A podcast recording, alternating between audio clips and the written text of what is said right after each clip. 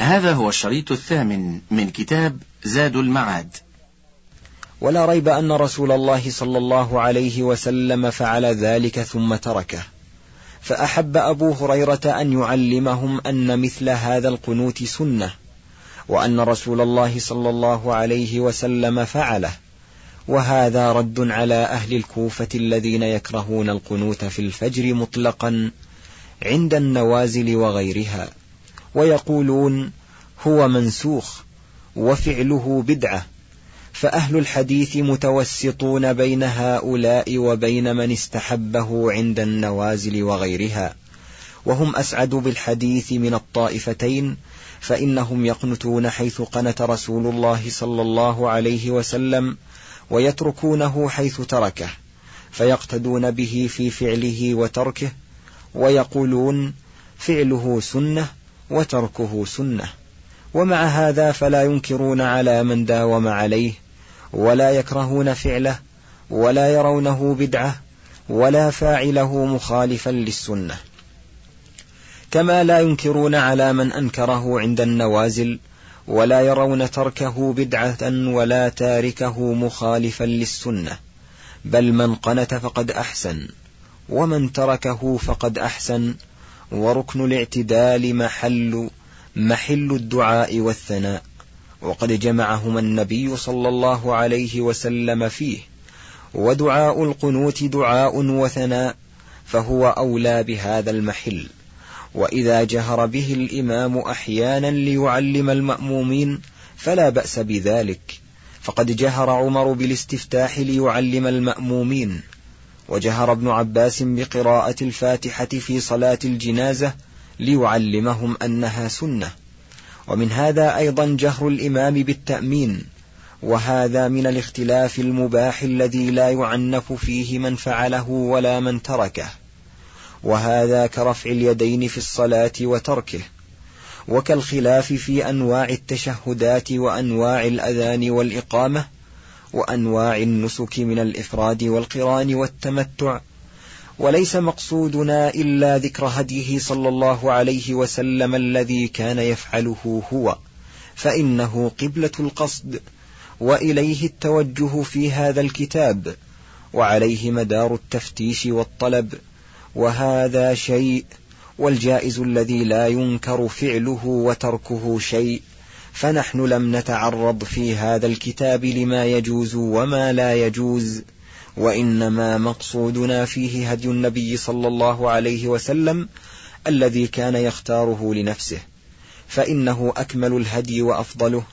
فإذا قلنا لم يكن من هديه المداومة على القنوت في الفجر ولا الجهر بالبسملة لم يدل ذلك على كراهية غيره ولا أنه بدعة. ولكن هديه صلى الله عليه وسلم أكمل الهدي وأفضله والله المستعان.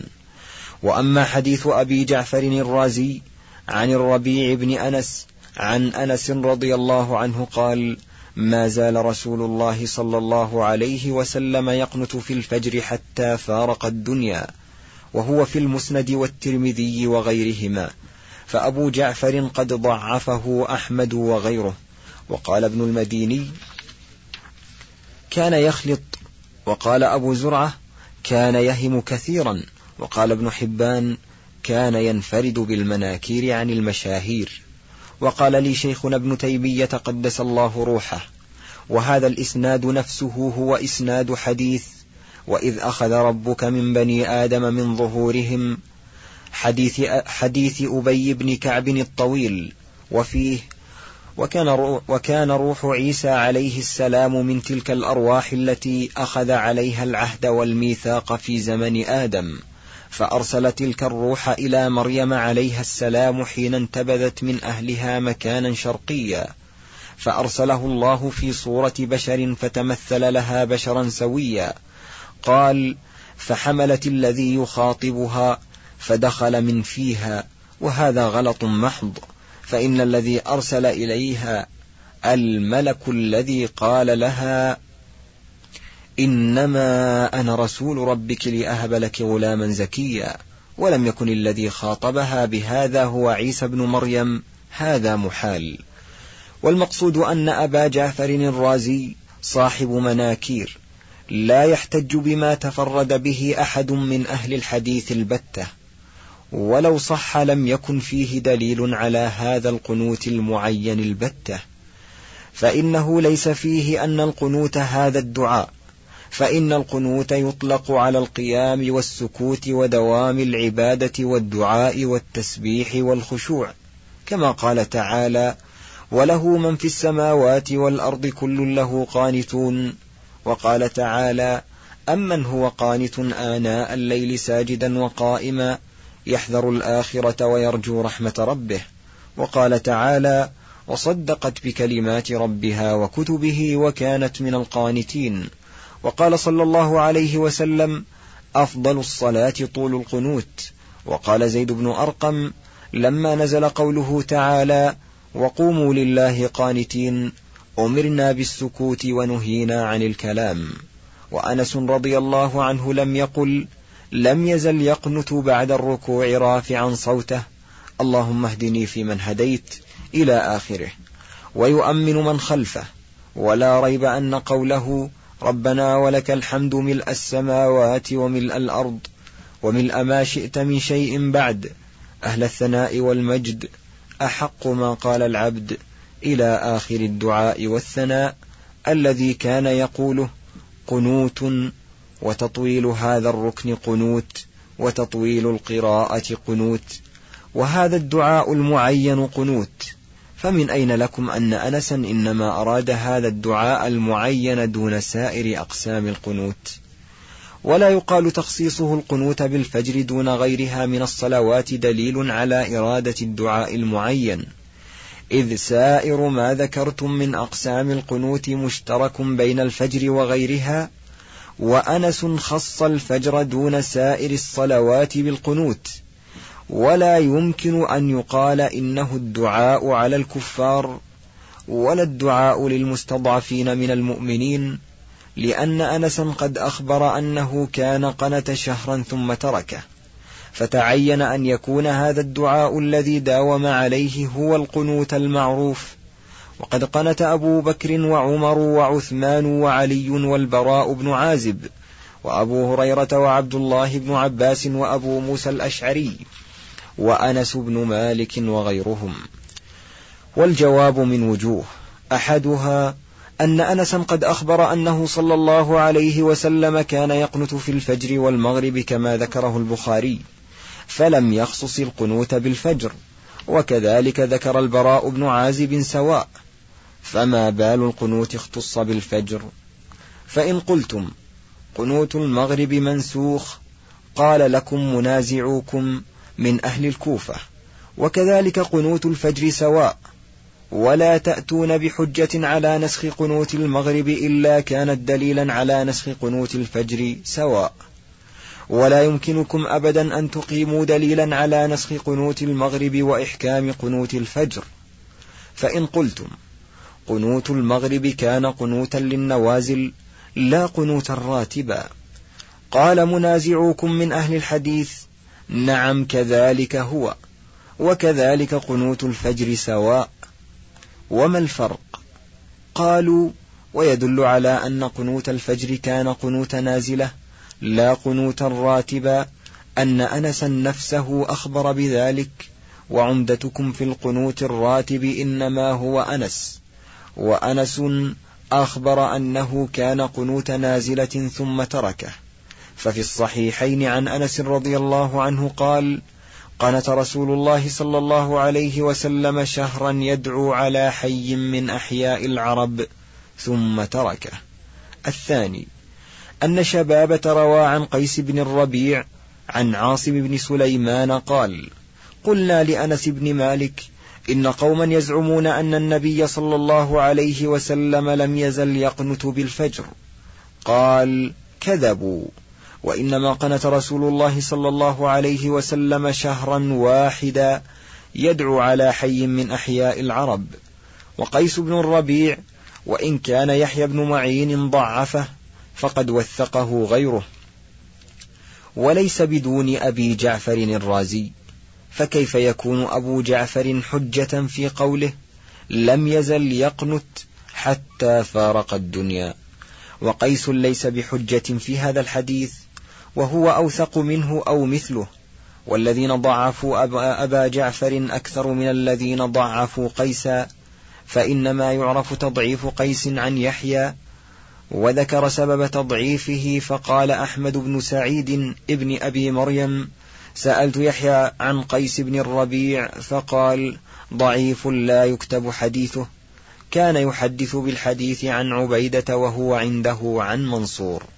ومثل هذا لا يوجب رد حديث الراوي لأن غاية ذلك أن يكون غلط ووهم في ذكر عبيدة بدل منصور. ومن الذي يسلم من هذا من المحدثين؟ الثالث. أن أنسا أخبر أنهم لم يكونوا يقنتون وأن بدء القنوت هو قنوت النبي صلى الله عليه وسلم يدعو على رعل وذكوان. ففي الصحيحين من حديث عبد العزيز بن صهيب عن أنس قال بعث رسول الله صلى الله عليه وسلم سبعين رجلا لحاجة يقال لهم القراء فعرض لهم حيان من بني سليم رعل وذكوان عند بئر يقال له بئر معونة. فقال القوم والله ما إياكم أردنا وإنما نحن مجتازون في حاجة لرسول الله صلى الله عليه وسلم فقتلوهم. فدعا رسول الله صلى الله عليه وسلم عليهم شهرا في صلاة الغداة. فذلك بدء القنوت وما كنا نقنت. فهذا يدل على أنه لم يكن من هديه صلى الله عليه وسلم القنوت دائما وقول أنس فذلك بدء القنوت. مع قوله قنت شهرا ثم تركه دليل على أنه أراد بما أثبته من القنوت قنوت النوازل وهو الذي وقته بشهر وهذا كما قنت في صلاة العتمة شهرا. كما في الصحيحين عن يحيى بن أبي كثير عن أبي سلمة عن أبي هريرة أن رسول الله صلى الله عليه وسلم قنت في صلاة العتمة شهرا يقول في قنوته اللهم أنج الوليد بن الوليد اللهم أنج سلمة بن هشام اللهم أنج عياش بن أبي ربيعة اللهم أنج المستضعفين من المؤمنين اللهم اشدد وطأتك على مضر اللهم اجعلها عليهم سنين كسني يوسف.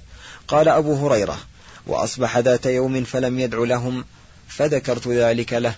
فقال أوما تراهم قد قدموا؟ فقنوته في الفجر كان هكذا سواء لأجل أمر عارض ونازلة ولذلك وقته أنس بشهر. وقد روي عن أبي هريرة رضي الله عنه أنه قنت لهم أيضا في الفجر شهرا وكلاهما صحيح. وقد تقدم ذكر حديث عكرمة عن ابن عباس قنت رسول الله صلى الله عليه وسلم شهرا متتابعا في الظهر والعصر والمغرب والعشاء والصبح ورواه أبو داود وغيره وهو حديث صحيح. وقد ذكر الطبراني في معجمه من حديث محمد بن أنس حدثنا مطرف بن طريف عن أبي الجهم عن البراء بن عازب أن النبي صلى الله عليه وسلم كان لا يصلي صلاة مكتوبة إلا قنت فيها. قال الطبراني لم يروه عن مطرف إلا محمد بن أنس انتهى. وهذا الإسناد وإن كان لا تقوم به حجة فالحديث صحيح من جهة المعنى لأن القنوت هو الدعاء ومعلوم أن رسول الله صلى الله عليه وسلم لم يصل صلاة مكتوبة إلا دعا فيها كما تقدم. وهذا هو الذي أراده أنس في حديث أبي جعفر الرازي إن صح. أنه لم يزل يقنت حتى فارق الدنيا. ونحن لا نشك ولا نرتاب في صحة ذلك وأن دعاءه استمر في الفجر إلى أن فارق الدنيا. الوجه الرابع أن طرق أحاديث أنس تبين المراد ويصدق بعضها بعضا ولا تتناقض. وفي الصحيحين من حديث عاصم الأحول قال سألت أنس بن مالك عن القنوت في الصلاة فقال قد كان القنوت. فقلت كان قبل الركوع أو بعده. قال قبله. قلت وإن فلانا أخبرني عنك أنك قلت قنت بعده. قال كذب. إنما قلت قنت رسول الله صلى الله عليه وسلم بعد الركوع شهرا. وقد ظن طائفة أن هذا الحديث معلول تفرد به عاصم. وسائر الرواة عن أنس خالفوه. فقالوا عاصم ثقة جدا غير أنه خالف أصحاب أنس في موضع القنوتين والحافظ قد يهم والجواد قد يعثر وحكوا عن الإمام أحمد تعليله. فقال الأثرم قلت لأبي عبد الله يعني أحمد بن حنبل أيقول أحد في حديث أنس إن رسول الله صلى الله عليه وسلم قنت قبل الركوع غير عاصم الأحول فقال ما علمت أحدا يقوله غيره. قال أبو عبد الله خالفهم عاصم كلهم هشام عن قتادة عن أنس والتيمي عن أبي مجلز عن أنس عن النبي صلى الله عليه وسلم قنت بعد الركوع وأيوب عن محمد بن سيرين قال سألت أنسا وحنظلة السدوسي عن أنس أربعة وجوه. وأما عاصم فقال قلت له فقال كذبوا إنما قنت بعد الركوع شهرا. قيل له من ذكره عن عاصم؟ قال أبو معاوية وغيره. قيل لأبي عبد الله وسائر الأحاديث أليس إنما هي بعد الركوع؟ فقال بلى كلها عن خفاف بن إيماء ابن, ابن رحضة وأبي هريرة. قلت لأبي عبد الله فلم ترخص إذا في القنوت قبل الركوع؟ وإنما صح الحديث بعد الركوع. فقال القنوت في الفجر بعد الركوع وفي الوتر يختار بعد الركوع ومن قنت قبل الركوع فلا بأس. لفعل أصحاب النبي صلى الله عليه وسلم واختلافهم فأما في الفجر فبعد الركوع. فيقال من العجب تعليل هذا الحديث الصحيح المتفق على صحته. ورواه أئمة ثقات أثبات حفاظ والاحتجاج بمثل حديث أبي جعفر الرازي وقيس بن الربيع وعمر بن أيوب وعمر بن عبيد ودينار وجابر الجعفي وقل من تحمل مذهبا وانتصر له في كل شيء إلا اضطر إلى هذا المسلك. فنقول وبالله التوفيق. أحاديث أنس كلها صحاح. يصدق بعضها بعضا. ولا تناقض. والقنوت الذي ذكره قبل الركوع غير القنوت الذي ذكره بعده. والذي وقته غير الذي أطلقه.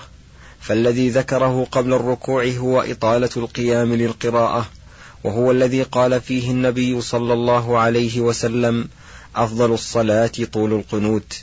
والذي ذكره بعده هو إطالة القيام للدعاء. فعله شهرا يدعو على قوم ويدعو لقوم ثم استمر يطيل هذا الركن للدعاء والثناء إلى أن فارق الدنيا. كما في الصحيحين عن ثابت عن, عن أنس قال إني لا أزال أصلي بكم كما كان رسول الله صلى الله عليه وسلم يصلي بنا. قال وكان أنس يصنع شيئا لا أراكم تصنعونه. كان إذا رفع رأسه من الركوع انتصب قائما حتى يقول القائل قد نسي. وإذا رفع رأسه من السجدة يمكث حتى يقول القائل قد نسي. فهذا هو القنوت الذي ما زال عليه حتى فارق الدنيا. ومعلوم أنه لم يكن يسكت في مثل هذا الوقوف الطويل بل كان يثني على ربه ويمجده ويدعوه. وهذا غير القنوت المؤقت بشهر. فإن ذلك دعاء على رعل وذكوان وعصية وبني لحيان. ودعاء للمستضعفين الذين كانوا بمكة. وأما تخصيص هذا بالفجر فبحسب سؤال السائل فإنما سأله عن قنوت الفجر فأجابه عما سأله عنه. وأيضا فإنه كان يطيل صلاة الفجر دون سائر الصلوات ويقرأ فيها بالستين إلى المئة. وكان كما قال البراء بن عازب ركوعه واعتداله وسجوده وقيامه متقاربا. وكان يظهر من تطويله بعد الركوع في صلاة الفجر ما لا يظهر في سائر الصلوات بذلك. ومعلوم أنه كان يدعو ربه ويثني عليه ويمجده في هذا الاعتدال كما تقدمت الأحاديث بذلك. وهذا قنوت منه لا ريب. فنحن لا نشك ولا نرتاب أنه لم يزل يقنت في الفجر حتى فارق الدنيا. ولما صار القنوت في لسان الفقهاء وأكثر الناس هو هذا الدعاء المعروف اللهم اهدني فيمن هديت إلى آخره. وسمعوا أنه لم يزل يقنت في الفجر حتى فارق الدنيا وكذلك الخلفاء الراشدون وغيرهم من الصحابة حملوا القنوت في لفظ الصحابة على القنوت في اصطلاحهم. ونشأ من لا يعرف غير ذلك فلم يشك أن رسول الله صلى الله عليه وسلم وأصحابه كانوا مداومين عليه كل غداة. وهذا هو الذي نازعهم فيه جمهور العلماء. وقالوا لم يكن هذا من فعله الراتب بل ولا يثبت عنه أنه فعله. وغاية ما روي عنه في هذا القنوت أنه علمه للحسن بن علي كما في المسند والسنن الأربع عنه قال علمني رسول الله صلى الله عليه وسلم كلمات أقولهن في قنوت الوتر اللهم اهدني فيمن هديت وعافني فيمن عافيت وتولني فيمن توليت وبارك لي فيما أعطيت وقني شر ما قضيت فإنك تقضي ولا يقضى عليك. إنه لا يذل من واليت. تباركت ربنا وتعاليت. قال الترمذي حديث حسن. ولا نعرف في القنوت عن النبي صلى الله عليه وسلم شيئا أحسن من هذا. وزاد البيهقي بعد ولا يذل من واليت ولا يعز من عاديت. ومما يدل على أن مراد أنس بالقنوت بعد الركوع. هو القيام للدعاء والثناء ما رواه سليمان بن حرب. حدثنا أبو هلال. حدثنا حنظلة إمام مسجد قتادة. قلت هو السدوسي. قال اختلفت أنا وقتادة في القنوت في صلاة الصبح. فقال قتادة قبل الركوع. وقلت أنا بعد الركوع. فأتينا أنس بن مالك رضي الله عنه فذكرنا له ذلك. فقال أتيت النبي صلى الله عليه وسلم في صلاة الفجر فكبر وركع ورفع رأسه ثم سجد ثم قام في الثانية فكبر وركع ثم رفع رأسه فقام ساعة ثم وقع ساجدا. وهذا مثل حديث ثابت عنه سواء وهو يبين مراد أنس بالقنوت. فإنه ذكره دليلا لمن قال إنه قنت بعد الركوع. فهذا القيام والتطويل هو كان مراد أنس فاتفقت أحاديثه كلها وبالله التوفيق.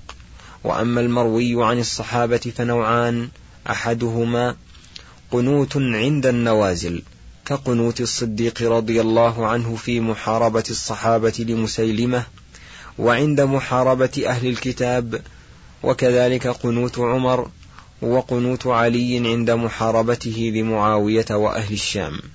الثاني مطلق مراد من حكاه عنهم به تطويل هذا الركن للدعاء والثناء. والله أعلم.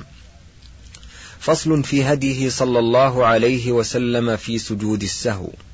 ثبت عنه صلى الله عليه وسلم أنه قال إنما أنا بشر مثلكم أنسى كما تنسون فإذا نسيت فذكروني. وكان سهوه في الصلاة من تمام نعمة الله على أمته وإكمال دينهم ليقتدوا به فيما يشرعه لهم عند السهو. وهذا معنى الحديث المنقطع الذي في الموطأ إنما أنسى أو أنسى لأسن.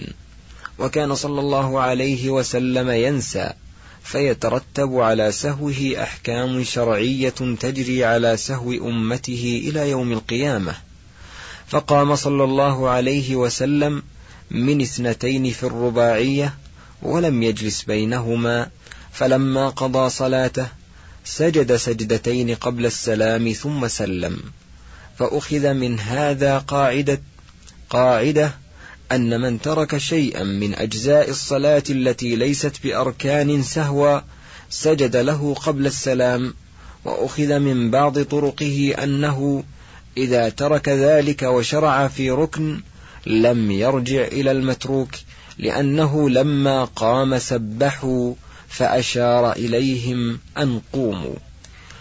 واختلف عنه في محل هذا السجود ففي الصحيحين من حديث عبد الله بن بحينة أنه صلى الله عليه وسلم قام من اثنتين من الظهر ولم يجلس بينهما فلما قضى صلاته سجد سجدتين ثم سلم بعد ذلك. وفي رواية متفق عليها يكبر في كل سجدة وهو جالس قبل أن يسلم. وفي المسند من حديث يزيد بن هارون عن المسعودي عن زياد بن علاقة قال صلى بنا المغيرة بن شعبة. فلما صلى ركعتين قام ولم يجلس. فسبح به من خلفه فأشار إليهم أن قوموا. فلما فرغ من صلاته سلم ثم سجد سجدتين وسلم. ثم قال هكذا صنع بنا رسول الله صلى الله عليه وسلم وصححه الترمذي. وذكر البيهقي من حديث عبد الرحمن بن شماسة المهري قال صلى بنا عقبة بن عامر الجهني فقام وعليه جلوس فقال الناس سبحان الله سبحان الله فلم يجلس. ومضى على قيامه فلما كان في آخر صلاته سجد سجدتي السهو وهو جالس فلما سلم قال إني سمعتكم آنفا تقولون سبحان الله لكي ما أجلس لكن السنة الذي صنعت. وحديث عبد الله بن بحينة أولى لثلاثة وجوه. أحدها أنه أصح من حديث المغيرة. الثاني أنه أصرح منه. فإن قول المغيرة وهكذا صنع بنا رسول الله صلى الله عليه وسلم يجوز أن يرجع إلى جميع ما فعل المغيرة. ويكون قد سجد النبي صلى الله عليه وسلم في هذا السهو مرة قبل السلام ومرة بعده. فحكى ابن بحينة ما شاهده وحكى المغيرة ما شاهده. فيكون كلا الأمرين جائزا ويجوز أن يريد المغيرة أنه صلى الله عليه وسلم قام ولم يرجع ثم سجد للسهو. الثالث أن المغيرة لعله نسي السجود قبل السلام وسجده بعده وهذه صفة السهو وهذا لا يمكن أن يقال في السجود قبل السلام والله أعلم. فصل وسلم صلى الله عليه وسلم من ركعتين في إحدى صلاتي العشي إما الظهر وإما العصر ثم تكلم ثم أتمها ثم سلم ثم سجد, ثم سجد سجدتين بعد السلام والكلام يكبر حين يسجد ثم يكبر حين يرفع. وذكر أبو داود والترمذي أن النبي صلى الله عليه وسلم صلى بهم فسجد سجدتين ثم تشهد ثم سلم. وقال الترمذي حسن غريب. وصلى يوما فسلم وانصرف. وقد بقي من الصلاة ركعة. فأدركه طلحة بن عبيد الله. فقال نسيت من الصلاة ركعة.